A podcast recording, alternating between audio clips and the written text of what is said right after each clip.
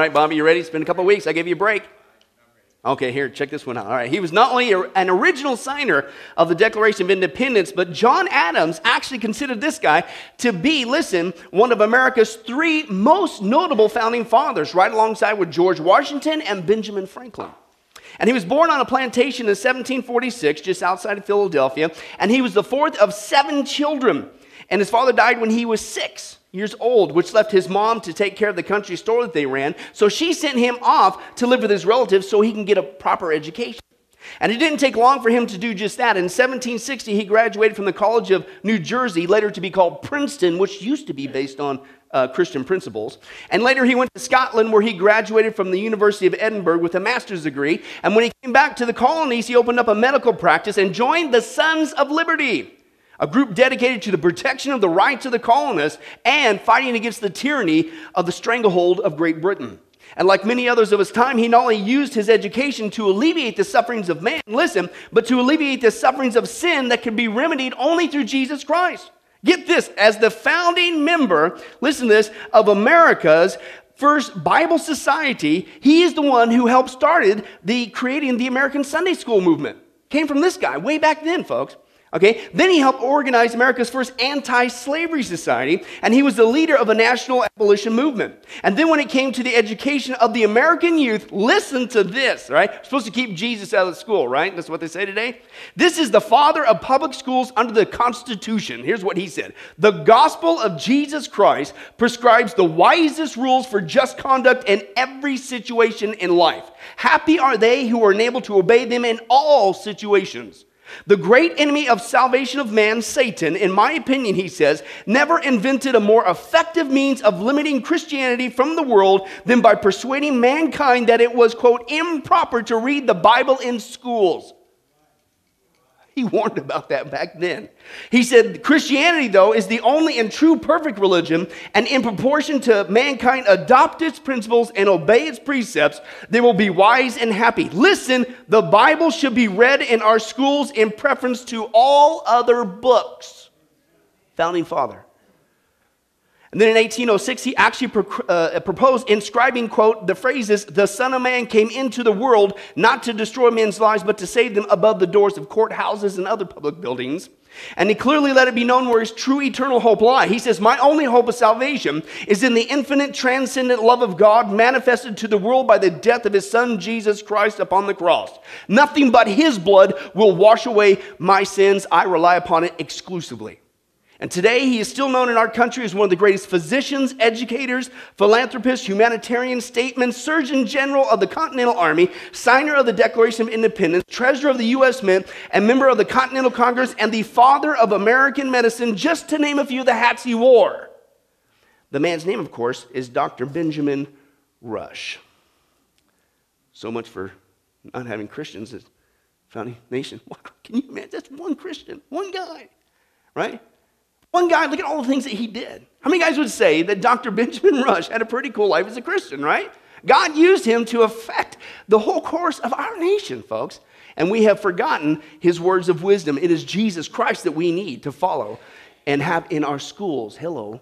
Okay, and we've turned away from that. But that's right, folks. Once again, we got a problem. Even though God's the same God and we're just as much his children as Dr. Benjamin Rush is, right? What's going on today? Most of us as Christians, if we're honest with ourselves, we read the Bible on one hand, we take a look at our life in the other, and we're going, there is a serious disconnect here.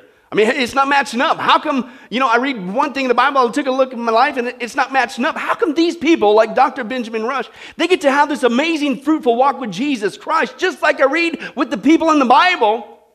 And here I am fumbling around in the dark. I don't have this life worth living for. I got a life worth giving up. You ever been there as a Christian? Wonder why it doesn't compute? Well, folks, that's why we're going to continue our study, A Life Worth Living For. And what we're doing is taking a look at the different keys I believe are pivotal if we're going to have those amazing walks, just like Dr. Benjamin Rush had. And it really is available to every single Christian. God's the same God yesterday, today, and forever. Do you know that? Okay, in fact, turn to somebody and say it once again. That means you. I'm trying to make it easy, right? Okay? It really is true, okay? Now, we've already seen the first six times the first key to a life worth living for, living for Jesus in a, a great way in these last days, is experiencing God's joy. Okay, then we saw the second key, of course, was experiencing God's peace. Then we saw the next four times, who's counting? Apparently I am, Bubby. Uh, that is experiencing God's worship. And then the last three times we saw the fourth key was experiencing God's fruit. Now, this is just common sense we've been seeing, right? I mean, you can't just think about it. Wouldn't it be great if just somehow you could just sleep on your pillow at night and through some spiritual osmosis, you became a great, mighty Christian? How many guys would buy that pillow? Yeah, I would too, okay? But it doesn't work that way. And we saw if we're ever going to get around to living these lives that we keep reading about every single week of some amazing Christian at some aspect of Christian history who did some amazing things for God, then we got to do something about it, right?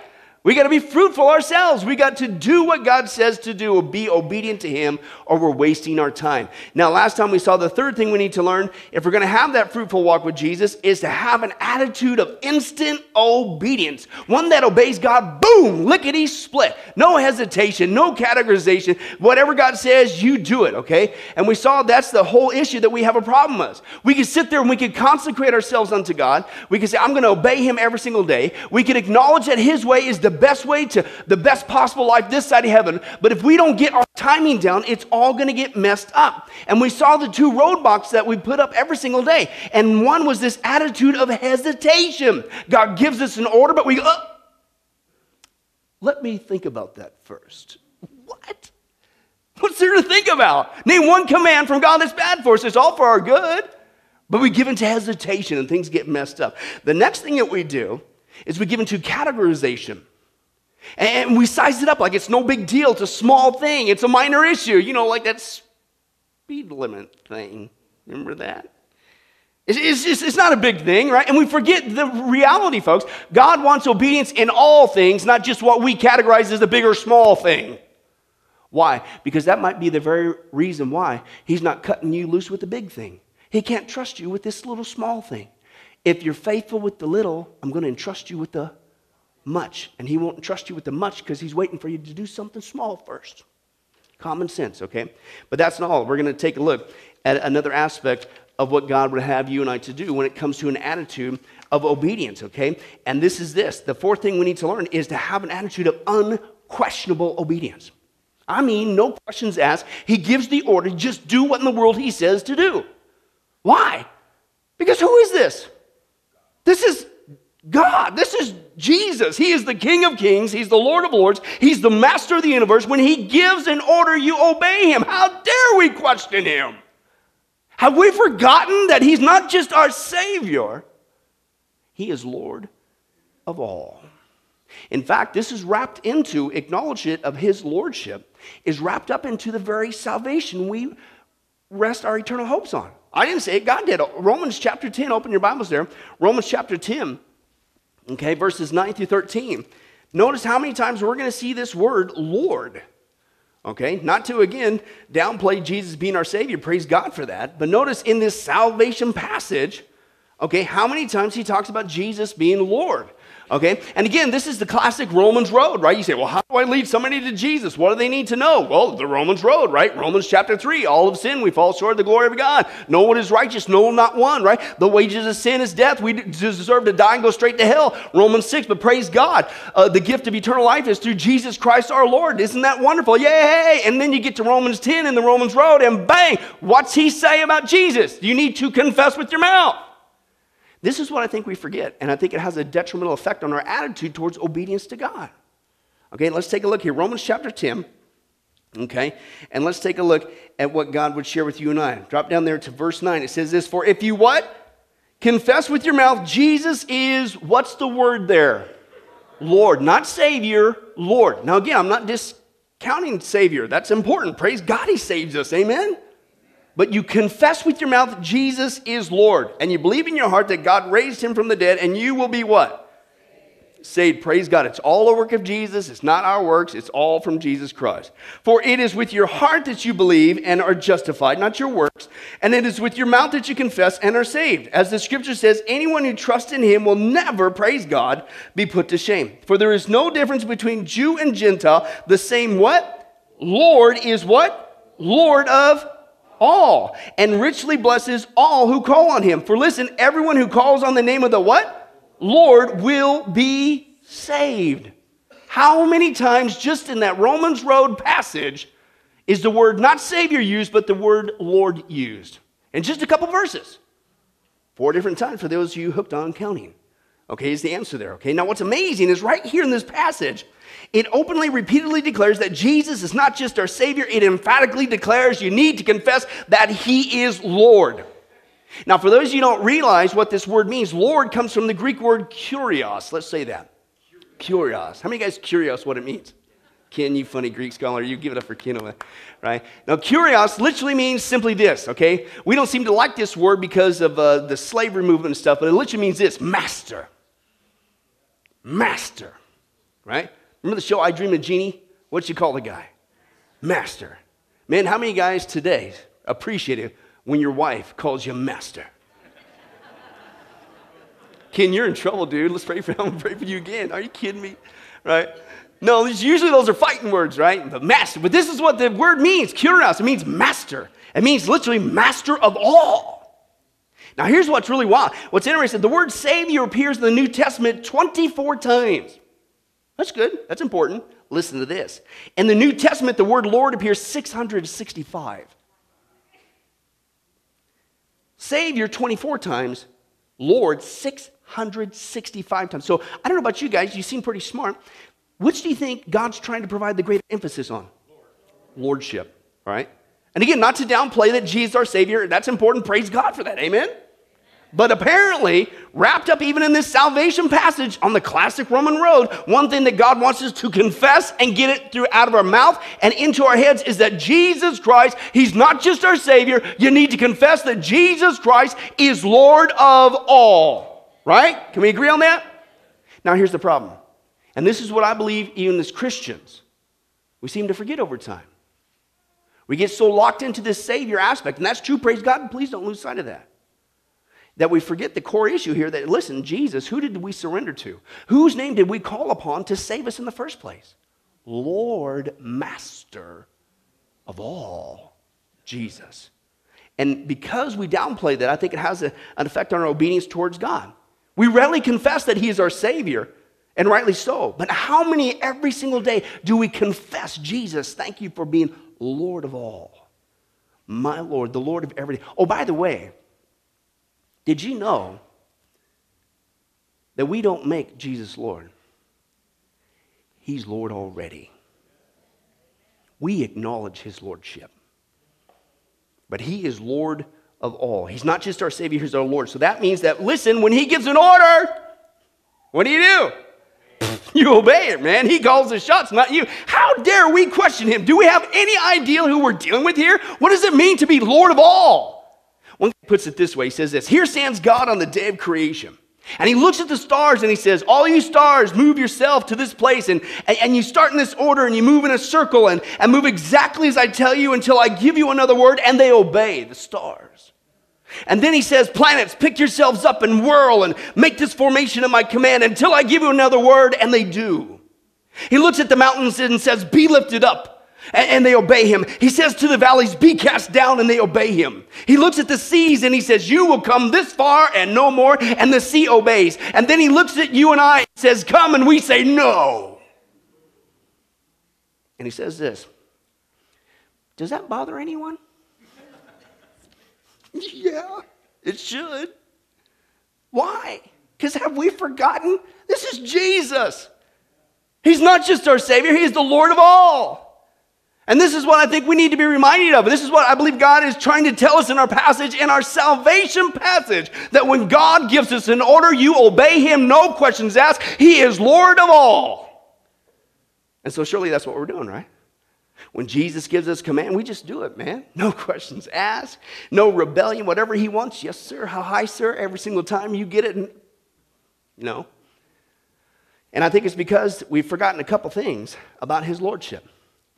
Okay? And the first thing is we forget, folks, that God's way is different than our own. All right? God's going to do some things. He's going to ask you to do some things that maybe you don't understand. Oh, well, do it anyway. He's Lord. Okay? And He's good. Trust Him. And I think this is what Isaiah is trying to get through our heads here in Isaiah 55. It says this For my thoughts, God speaking, are not your thoughts. Okay? And neither are your ways my ways. Declares, what's the word? The Lord. There it is. As the heavens are higher than the earth. How many guys would say that that's kind of a big difference. yeah. Okay? So are my ways, God says, higher than your ways, and my thoughts than your thoughts. Okay? So it's pretty clear, folks. We see here in the scripture, okay, if you think about this, really shouldn't be a surprise here. I mean, God's statement here, if you think about this, even logically, even philosophically, God is so huge, He's so big, He's so way above and beyond us. Of course, there's going to be some things we don't understand, right? I mean, think about it. My puny brain, there's no way, logically, could ever understand the infinite. I get that. It would be illogical to think otherwise. And besides, what kind of a God would he be or would we have if he was no bigger than my brain, my understanding? Answer not that big. Ask my wife. Okay, she can prove that point. Okay. Okay, but seriously, here's the point. Even though I may not understand what God's doing sometimes, I shouldn't be surprised because, hello, He's God. Of course, I'm not going to understand everything, but I trust Him and just do what He says. I trust in His Lordship. I trust in His character. I trust in His love for me. I trust in His goodness and do what He says, no questions asked.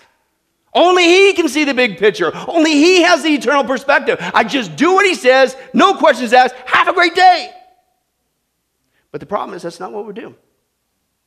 Listen, instead of acknowledging that God's way is different from our ways, which again is just common sense logic, He's God, we rebel and we think that, listen, His way is to be our way before we can obey.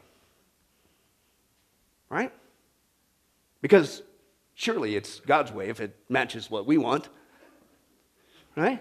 Now, folks, we do do this all the time. And how many times do we get burned by this? Making this deadly assumption. I'm going to give you just one example. I did this when I was in Bible college, right? And I was invited with a couple other people to facilitate a time. Of, she's already laughing. to facilitate a time of worship. Okay, I used to lead worship and stuff uh, with guitar and stuff in Bible college and other pastors and stuff. And so, anyway, so I, I, at first I thought when I got saved, maybe God was going to call me to music ministry or something else, whatever. But He led more towards the teaching, and that was cool. So anyway, but that time I'm doing a lot of worship music, and so I was asked to facilitate a time of worship for a traveling evangelist in Sacramento. Ooh, that's right. And so I accepted immediately. First mistake. Oh, first mistake, man. I didn't seek God out. God, is this your will? Is this your way? Right? Because I want to I want to surrender my thought, my way to you to make sure that I'm on track. I didn't do that. First mistake. Second mistake is I didn't check references. Always check references. Anyway, so whatever. So I assumed it had to be God's way because it was my way. Right? And here's what happened.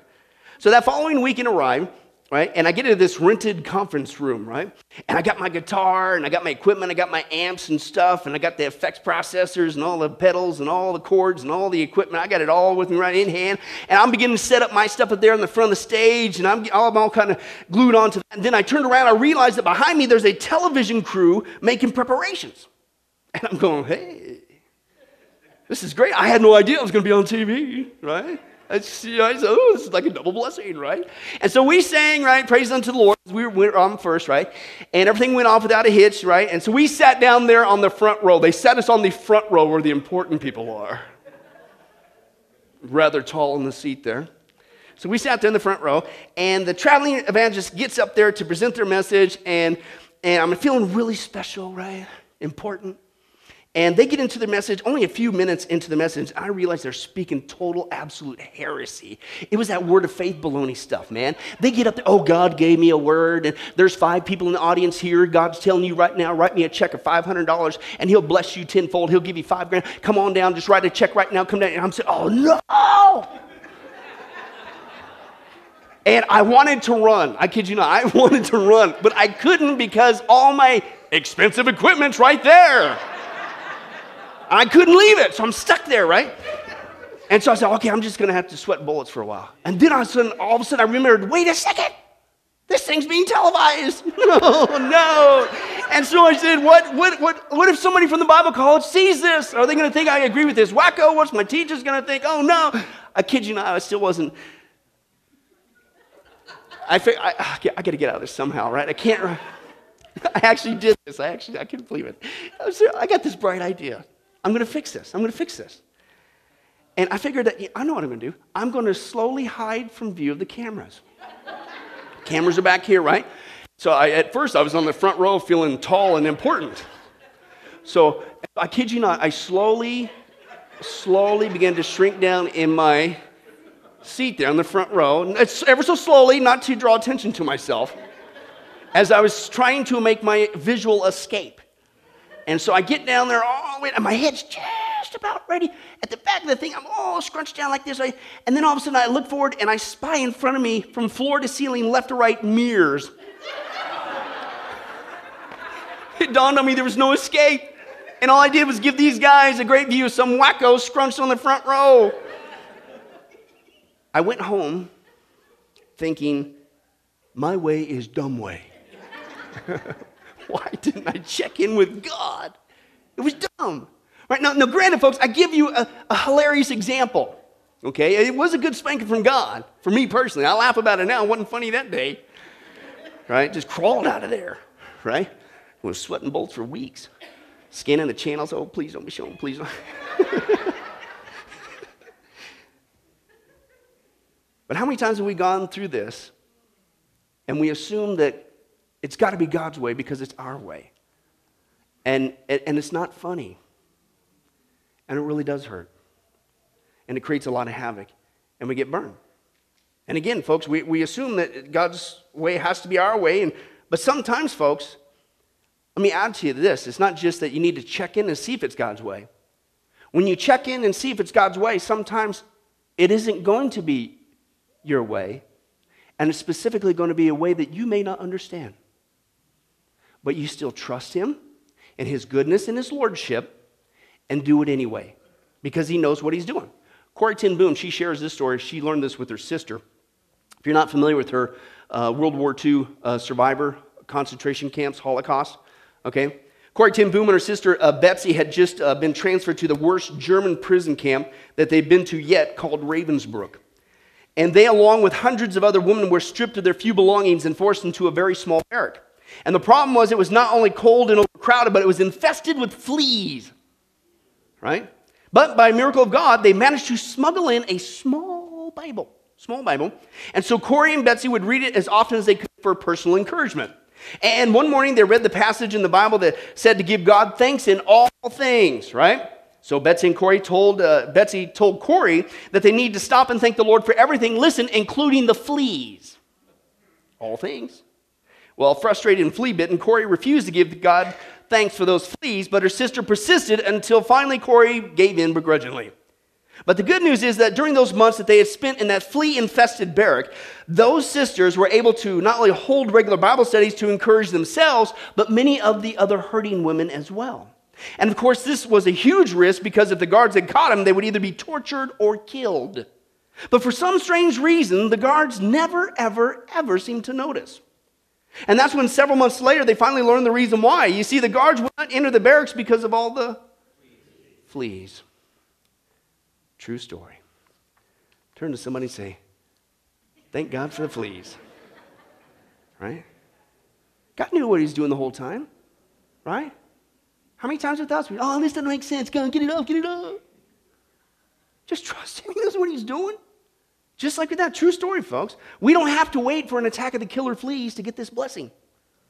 We need to acknowledge what Isaiah says. God's ways are higher than our thoughts. His thoughts, hello, he's God. Trust in Him, submit to His goodness, His Lordship. He knows what He's doing.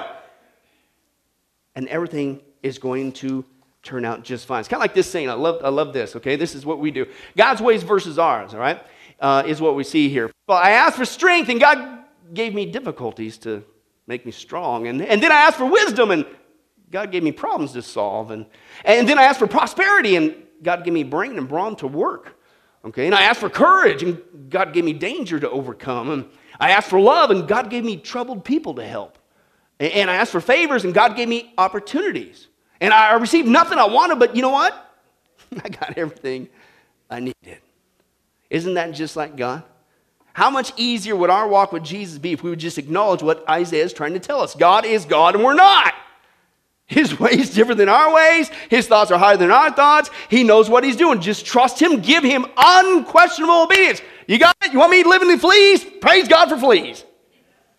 There must be something fantastic, wonderful reason why you're allowing this. Have a great day. This is Jesus. And this is the kind of obedience that we need to give to him. The second thing we've forgotten to think about his lordship is not only that his ways differ than our ways, hello, which again is common sense logic, right? The second thing is, did you know that God doesn't buy into our excuses? In case you're wondering, that's the conviction noise. That's right. Yeah. In fact, don't take my word for it. Listen to all these excuses. Jesus gives an order, and listen to what oh, they just string them along. Oh, oh, oh, oh, oh right? And uh, Jesus uh, calls him on the carpet every single time. Luke chapter 9, verse 57 to 62, as they were walking along the road, a man said to him, Jesus, by the way, uh, I, I, I will follow you wherever you go. Really?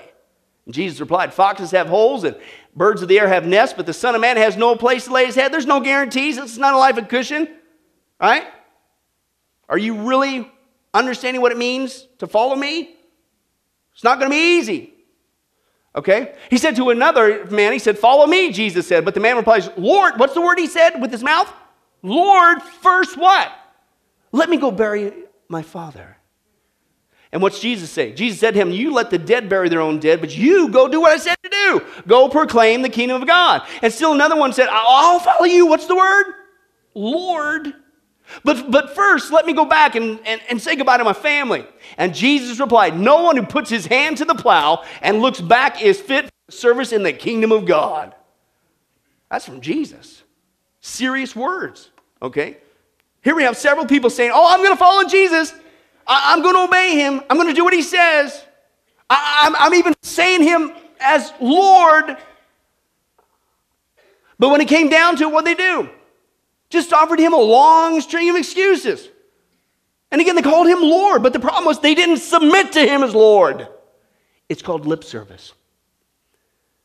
And if you believe in his lordship and who he is, it's life service. You're not trying to earn your salvation. We can't. But when you understand who he is, yes, as our Savior, but also as Lord of all, who wouldn't want to do what he says? His character, he's good, he's awesome. He'll take fleas and do something fantastic with them. Hello, just do what he says. You need to submit. We need to submit to him as being Lord, okay? They didn't do what the Lord Jesus asked them to do. And what was Jesus' response?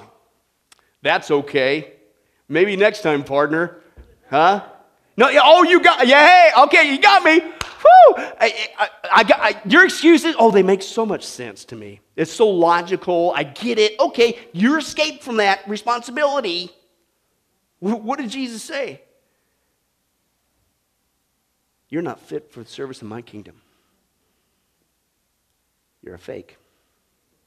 You profess me as Lord, but I see right through you. Why do you call me Lord, Lord, and not do what I say? There's a disconnect there. Because if you really mean it when you call him Lord, Lord, it's a different attitude. So again, this is hopefully something that we're not doing. We're not saying Lord, Lord, and we're not really doing what the Lord says, and we're not offering a bunch of excuses, are we? You guys want to repeat the noise? Okay, go ahead. Okay, because here it comes. I think we are. I think unfortunately we are, and I think it's because it's a trend in our society. What is one thing that our society refuses to do. Nobody wants to take responsibility for their actions, right? It's always somebody else's fault. You always make excuses for this. Oh, it's not me, it's them, it's that, it's this, that. Blah, blah, blah. Nobody wants to take you know, oh, so excuses, and we're just oh, just throw an excuse and it makes it all go away. No, it doesn't. In fact, I'm so bad that we have made an art form out of excuses. I actually came across, this better not be from anybody here. I came across of a top 10 list of excuses to say if you get caught sleeping at your desk at work. You better not be taking notes. Right? This is hopefully an illustration, right? Number 10, they told me at the blood bank this might happen. Right? Just trying to do public service duty. Uh, number nine, this is just a 15 minute power nap they raved about in the last management course you sent me to. Right? It's your problem. Hey, phew, I guess I left the top off that liquid paper. That's fumes, they get you, you know what I'm saying? Hey, hey, I wasn't sleeping. I was meditating on the mission statement and envisioning a new paradigm. But you messed it up, man. I was right in the middle of it. Hey, number six, this is one of those seven habits of highly effective people. You just take a nap. And, uh, hey, no, I was testing the keyboard for drool resistance. I'm one of those techie guys, you know what I'm saying? I'm here for the employee. Hey, no, no, number four. Oh, rats, why did you interrupt me? I'd almost figured out the solution to our biggest problem, boss. You ruined it. Hey, number three. Hey, someone must have put decaf in the wrong pot. Now, there's a little bit of truth to that. Have you experienced that? you ever get snookered like that? But let's just move on. Number two. Okay, I wasn't sleeping. I was trying to pick up a contact lens without hands. Trying to show you how talented I am, boss, right? But, right, but apparently, folks, the, the best thing to say if you get caught sleeping at your desk at work, especially if you're a Christian, is simply put your head up and say, Amen. Yeah. sure, that's what you were doing, Bobby. I don't think so, you spiritual guy, you. Yeah, okay. But again, this is what we do. No matter how ridiculous it is, man, we don't just do this with our employer, we do it with God.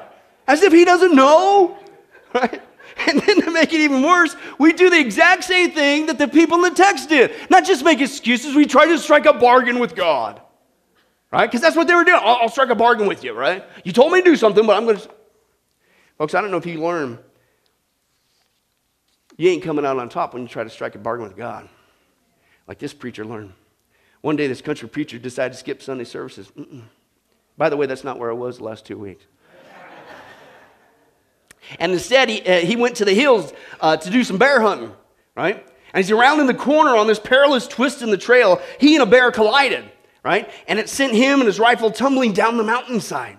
And before he knew it, uh, his rifle went one way and he went the other way, and he landed on a rock and he broke both of his legs. That was the good news. The bad news was the ferocious bear charging at him from a distance, and he couldn't even move. And so he prayed. He says, Oh Lord, Oh Lord, oh Lord, I'm so sorry for skipping services uh, today to, to come out here and hunt. Please forgive me and, and, grant me just one wish. Please, God, please make a Christian out of that bear that's coming at me. Please, Lord. Kid you not, that very instant, bang, the bear skidded to a halt, fell to its knees, clasped its paws together, and began to pray right aloud at the preacher's feet Dear God, please bless this food I'm about to receive. just doesn't work, does it? Trying to strike a bargain with God, give him a string of excuses. Folks, come on. This is God knows everything. What are we doing? But we still play the game, right? And this is what we see in this text. Jesus is giving a simple command. It's not a big line. Oh, I it was it was 14 pages long. I don't know what he said. I'm so confused. No, it's just two words. Follow me. That's it. Follow me. And even though they called him Lord in name only, they didn't submit to him and obey him as Lord. And they gave him a bunch of excuses. See if it sounds familiar. Let me first. See, that's the problem. Who comes first? Not me first. Not what I want. God, Jesus. He is Lord of all. Let me first go bury my father. You know what's going on there? He wanted to get his inheritance. Can I translate that for you for the vernacular? Hey, let me first get some big money. Let me make sure I got a large savings account. Let me sure got a retirement plan, a 401k. Make sure that I'm financially secure. Then, after I've done all that, then I can follow you, Jesus. Excuse me?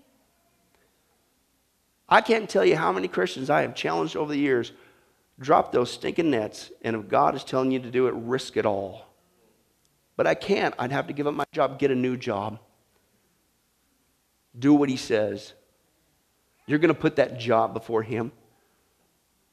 Same thing. No, let me first. Let me, let me first go say goodbye to my family and tie up loose ends and make contact with my friends and acquaintances. I've got to make sure that it's convenient with all my relatives. We know this in ministry. Sometimes you got to say goodbye to your family.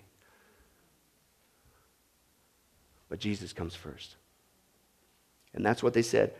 Let me first. The correct response when he says, Follow me, is yes, God, you first. Not my finances, not my secure future, not my family, not my conveniences, not my friends, you. Why? Because this is Jesus. He's not just our Savior, He's the Lord of the universe. When He gives an order, we obey. How dare we question Him? Let alone give Him excuses. He's the King of Kings, the Lord of Lords. He's the master of the universe. His ways are higher than our ways. His thoughts are higher than our thoughts. He looks at the stars and he says, Move to this place, and they obey. He says to the planets, Pick yourselves up and whirl, and they do. He says to the mountains, Be lifted up, the valleys be cast down, they obey. He looks at the sea, says, You will come this far and no more, and they do. And he looks at you and says, Follow me, and you say, No, let me first. Can I repeat the phrase? Anybody got a problem with that? Something's wrong. No one who puts his hand to the plow and looks back is fit for service in the kingdom of God. I didn't say that, Jesus did. And how far can you push this attitude? And it's really showing a deeper problem. Have you really surrendered to Jesus Christ? Is he really your Savior?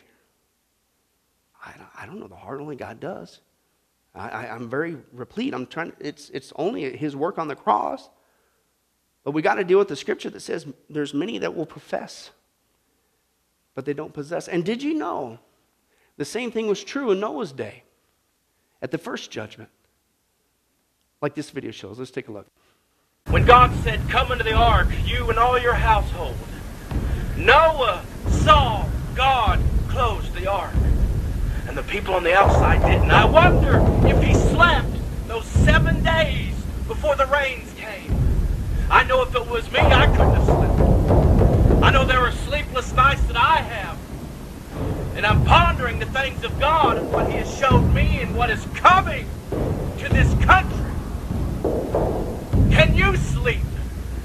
I don't see how you can sleep at night. The bingo halls are full but the churches are empty. And you may be saying, Sam, but my church is full. Full of what? Dead men's bones? The casinos are full, but no one will give to God. Concerts are packed, but no one will praise the Almighty. We will scream and shout for a rock star, but sit quietly bored when hearing about God Almighty. We will sit through a movie for two hours, but we can't even pray for two hours. We will drive out of state for a game or a race. We can't even get up on Sunday morning or Sunday nights or Wednesday to hear the Word of God. And these are so-called Christians that do this. Not only is the world asleep and the fire is getting ready to come upon this earth, but the Christians are asleep. This is Christians that do. They give God crumbs while they dine on the fruits of the world. They demand unconditional love, and they give God lip service. They demand blessing, though they curse his name. They demand the flesh, but they crucify the spirit. They say we can't go to church every time the doors are open, but they can take their kids to football, baseball, basketball, wrestling, dance, circus, the fair, or just sit in front of a TV all night long. But going to be in the presence of the Heavenly Father is just too much to ask for them. We will work 8, 10, 12 hours a day to pay the bills and buy the bass boat. But we will tell the one who breathed life into us, one hour should do, God. We sit in church, but we are godless. We have a form of godliness, but we deny the power thereof. I don't see how the lukewarm Christians can sleep at night. Before the rains came, I believe Noah couldn't sleep, but the world outside was sleeping just fine. They fell asleep. If it were today, they would have fallen asleep watching TV. They would have just gotten home from their favorite game or their movie. They would have been doing everything under the sun eating and drinking and being merry, not knowing that tomorrow they shall die. You cannot say you were not born. In Luke chapter 21, verse 11, it says, And great earthquakes shall be in diverse places, and famines and pestilences, and fearful sights and great signs shall there be from heaven. In verse 25, it says, With perplexity, the sea and the waves roaring, can't say you were not warned. You cannot say you had not a Noah that did not preach to you for 120 years because you ignored him. You said, Who is that man? Oh, that's just Noah. He's going to the church house. That's just Noah. He's always talking negative. That's just Noah. Let's go back to sleep. Oh, at least when Jesus was praying in the garden, when the disciples slept, at least they woke up. When the servants slept and the enemy came and sowed the tares, at least the, the servants woke up. But when Jesus Christ comes back, his kingdom will be likened unto the ten virgins, the five wise and the five foolish, and they will be sleeping, all of them. Oh, that we may open our eyes and see, see what is coming. Yet, we sleep on. God have mercy. Yeah. God have mercy. What did Jesus say before he was coming back a second time?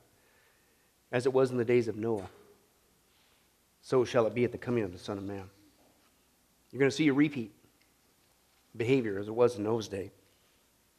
And how many people do we know in the American church today that seem to have the same questionable attitude towards obedience to God? Not realizing it might be a sign that you're about to miss the boat when the rapture takes place this time. Why? Because we're saved by our works? Absolutely not. Because you're showing signs that maybe you still need to get saved in the first place. I didn't say that, Jesus did. Matthew chapter 7, verse 18 through 21. A good tree cannot bear bad fruit. Can we agree on that? Right? Otherwise, it wouldn't be a good tree. And a bad tree cannot bear good fruit. Otherwise, it wouldn't be called a bad tree. And this is from Jesus, by the way. Every tree that does not bear good fruit, it's what? It's cut down and thrown into the fire. Thus, by their what? Fruit, you will recognize them. What's he talking about? The context is fake and real. All right? Sheep and goats, wheat and tares, true and not true, right? Good tree, bad tree. That's what he says. Thus, by their fruit, you're going to recognize them, right? Not everyone who says to me, oh, there's those words again. Lord, Lord. You could even have that coming out of your mouth. That didn't save you. Will enter the kingdom of heaven, but only he who does the will of my Father who is in heaven. So does that mean you got to live a perfect life? As a, absolutely not. We Christians going to blow it. Anybody blow it recently? The rest of you just did. You lied. Hello, myself included. Okay, that's not what he's talking about. But here's the point: something's wrong. That's not a good flag. It's not a good sign. Only God knows the heart. I don't know the heart, but God does. And I didn't say these words, Jesus did. But nobody makes it past him. You can't fool him. If you could really give a rip about doing the will of God, period. If you have that same questionable attitude towards obedience and you must demand that his way's got to be your way before you can obey, or just give him a bunch of string of excuses and try to bargain with him and you think it's all oh, it's okay, and the whole time you go, Lord, Lord, Lord.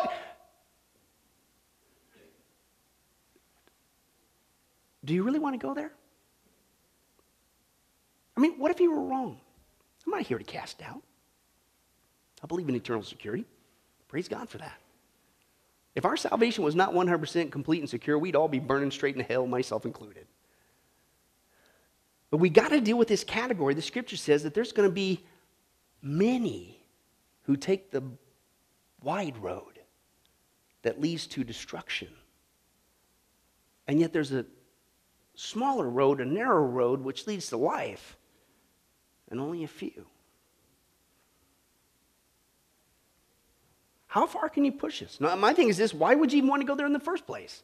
If you love Him and you're thankful and you're grateful that He's not only our Savior, but He's our Lord of all, and He's so awesome and He's good, and you just do what He says and have a fantastic day, fleas and all. Amen? Why would you want to go there? And that's the good news. If you just get back to that, then you not only experience God's fruit, but then He'll give you a life worth living for Christian, and He'll use you to lead many souls to Him in these last days before it's too late. Because the rapture could happen today. The rapture could happen before the Super Bowl starts today.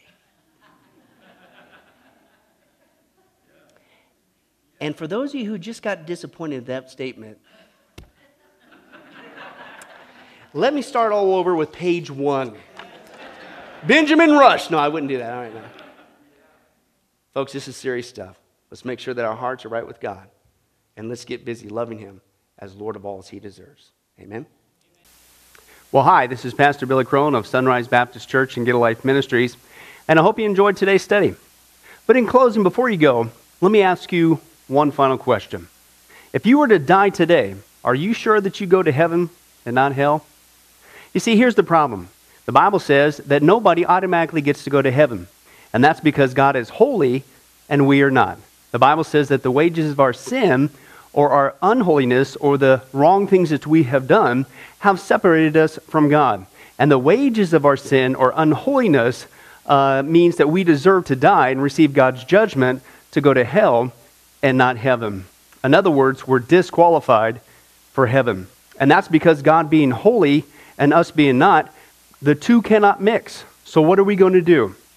Well, that's bad enough. The other problem is we don't even want to admit this dilemma, even though God already knows it all. And so, out of love, God gave us something called the Ten Commandments to show us that we're really disqualified for heaven. We're not holy, we're not perfect like Him. Uh, let's take a, a, look at just a few of those uh, here today. Uh, the Bible says, the Ten Commandments says, You shall not bear false witness. That means lying. How many of you ever told a lie before?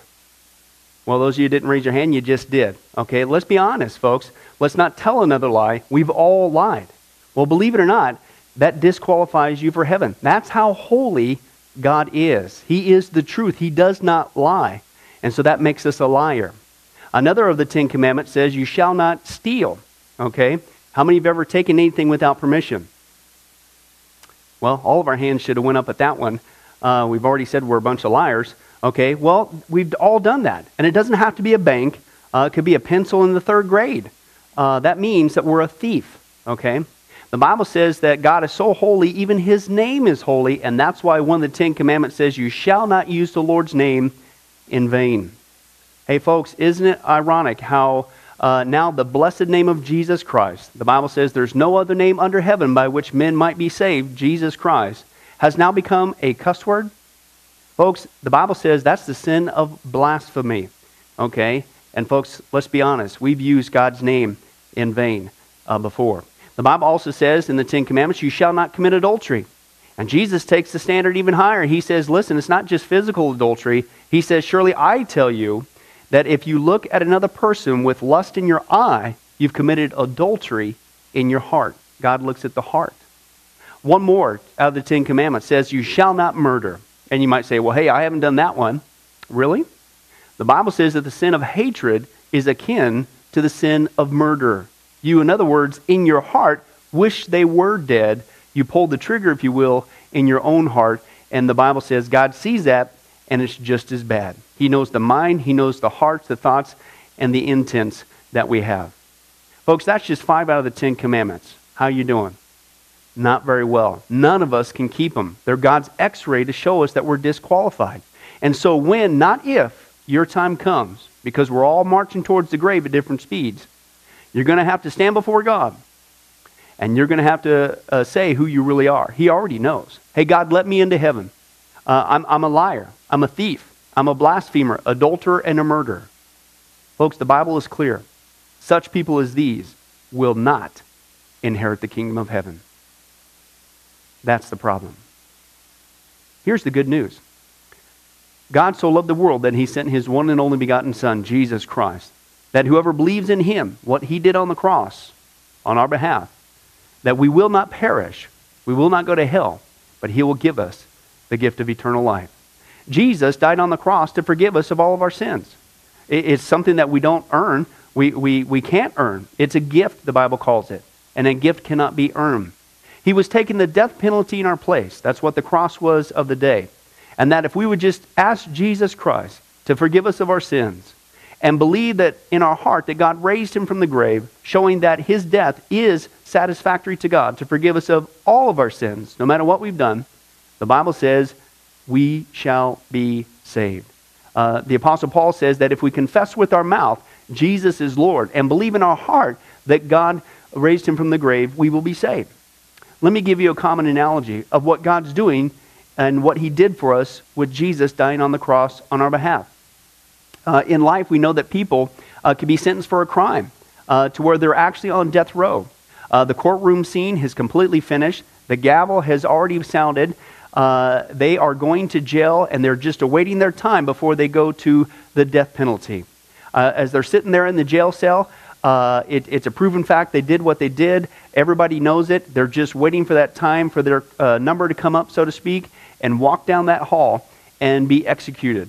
Uh, there's nothing they could do to reverse their crime. No amount of good works in that jail cell can reverse what they've done. It's too late. It's over. But believe it or not, there's one way that people even today can get off a death row. And that's if the one in authority, the governor, if he were to, out of mercy and kindness, nothing that the person did, because they don't earn it and they don't deserve it, and they can't earn it, if he would grant them what's called a pardon, out of the kindness of his heart, he has the authority to grant them a pardon and absolve them completely of their crimes uh, against the state. And did you know that there's actually been people that this has happened to, that the governor, out of mercy, has granted them a pardon as a gift, and they've gone down to the jail cell and handed that person, extended it through the bars, here, I'm granting you a pardon. If you would just receive it, you can go free right now. And did you know that there's actually been people who've said, No, I don't want your pardon? And so what happened is of their own doing, even though they had a way out, they still had to go to the death penalty. Folks, can I tell you something? That's what God did for us with Jesus dying on the cross. He sent his son to take the death penalty in our place. He, God, has the authority to grant us through Jesus a complete pardon. And every day that you're still alive, God is extending to you spiritually this pardon. But a pardon does you no good unless you reach out and receive it by faith. Won't you do that today? Won't you call upon the name of Jesus Christ? Ask Him to forgive you of all of your sins, to trust in His work on the cross to pardon us from all of our crimes, our sins against God. God loves you. He wants a relationship with you. But there's only one way to heaven it's Jesus. There's only one way to get off a death row it's through the cross of Jesus Christ. Won't you do that right now? Well, this has been Pastor Billy Crone of Sunrise Baptist Church and, and Get a Life Ministries. And if there's anything that we can do for you, uh, please don't hesitate uh, to contact us. Uh, our number, our information will uh, come up here on the screen shortly. And uh, uh, if there's anything we could do for you, please don't hesitate to let us know. thank you for joining us. And remember, I hope to see you in heaven. God bless.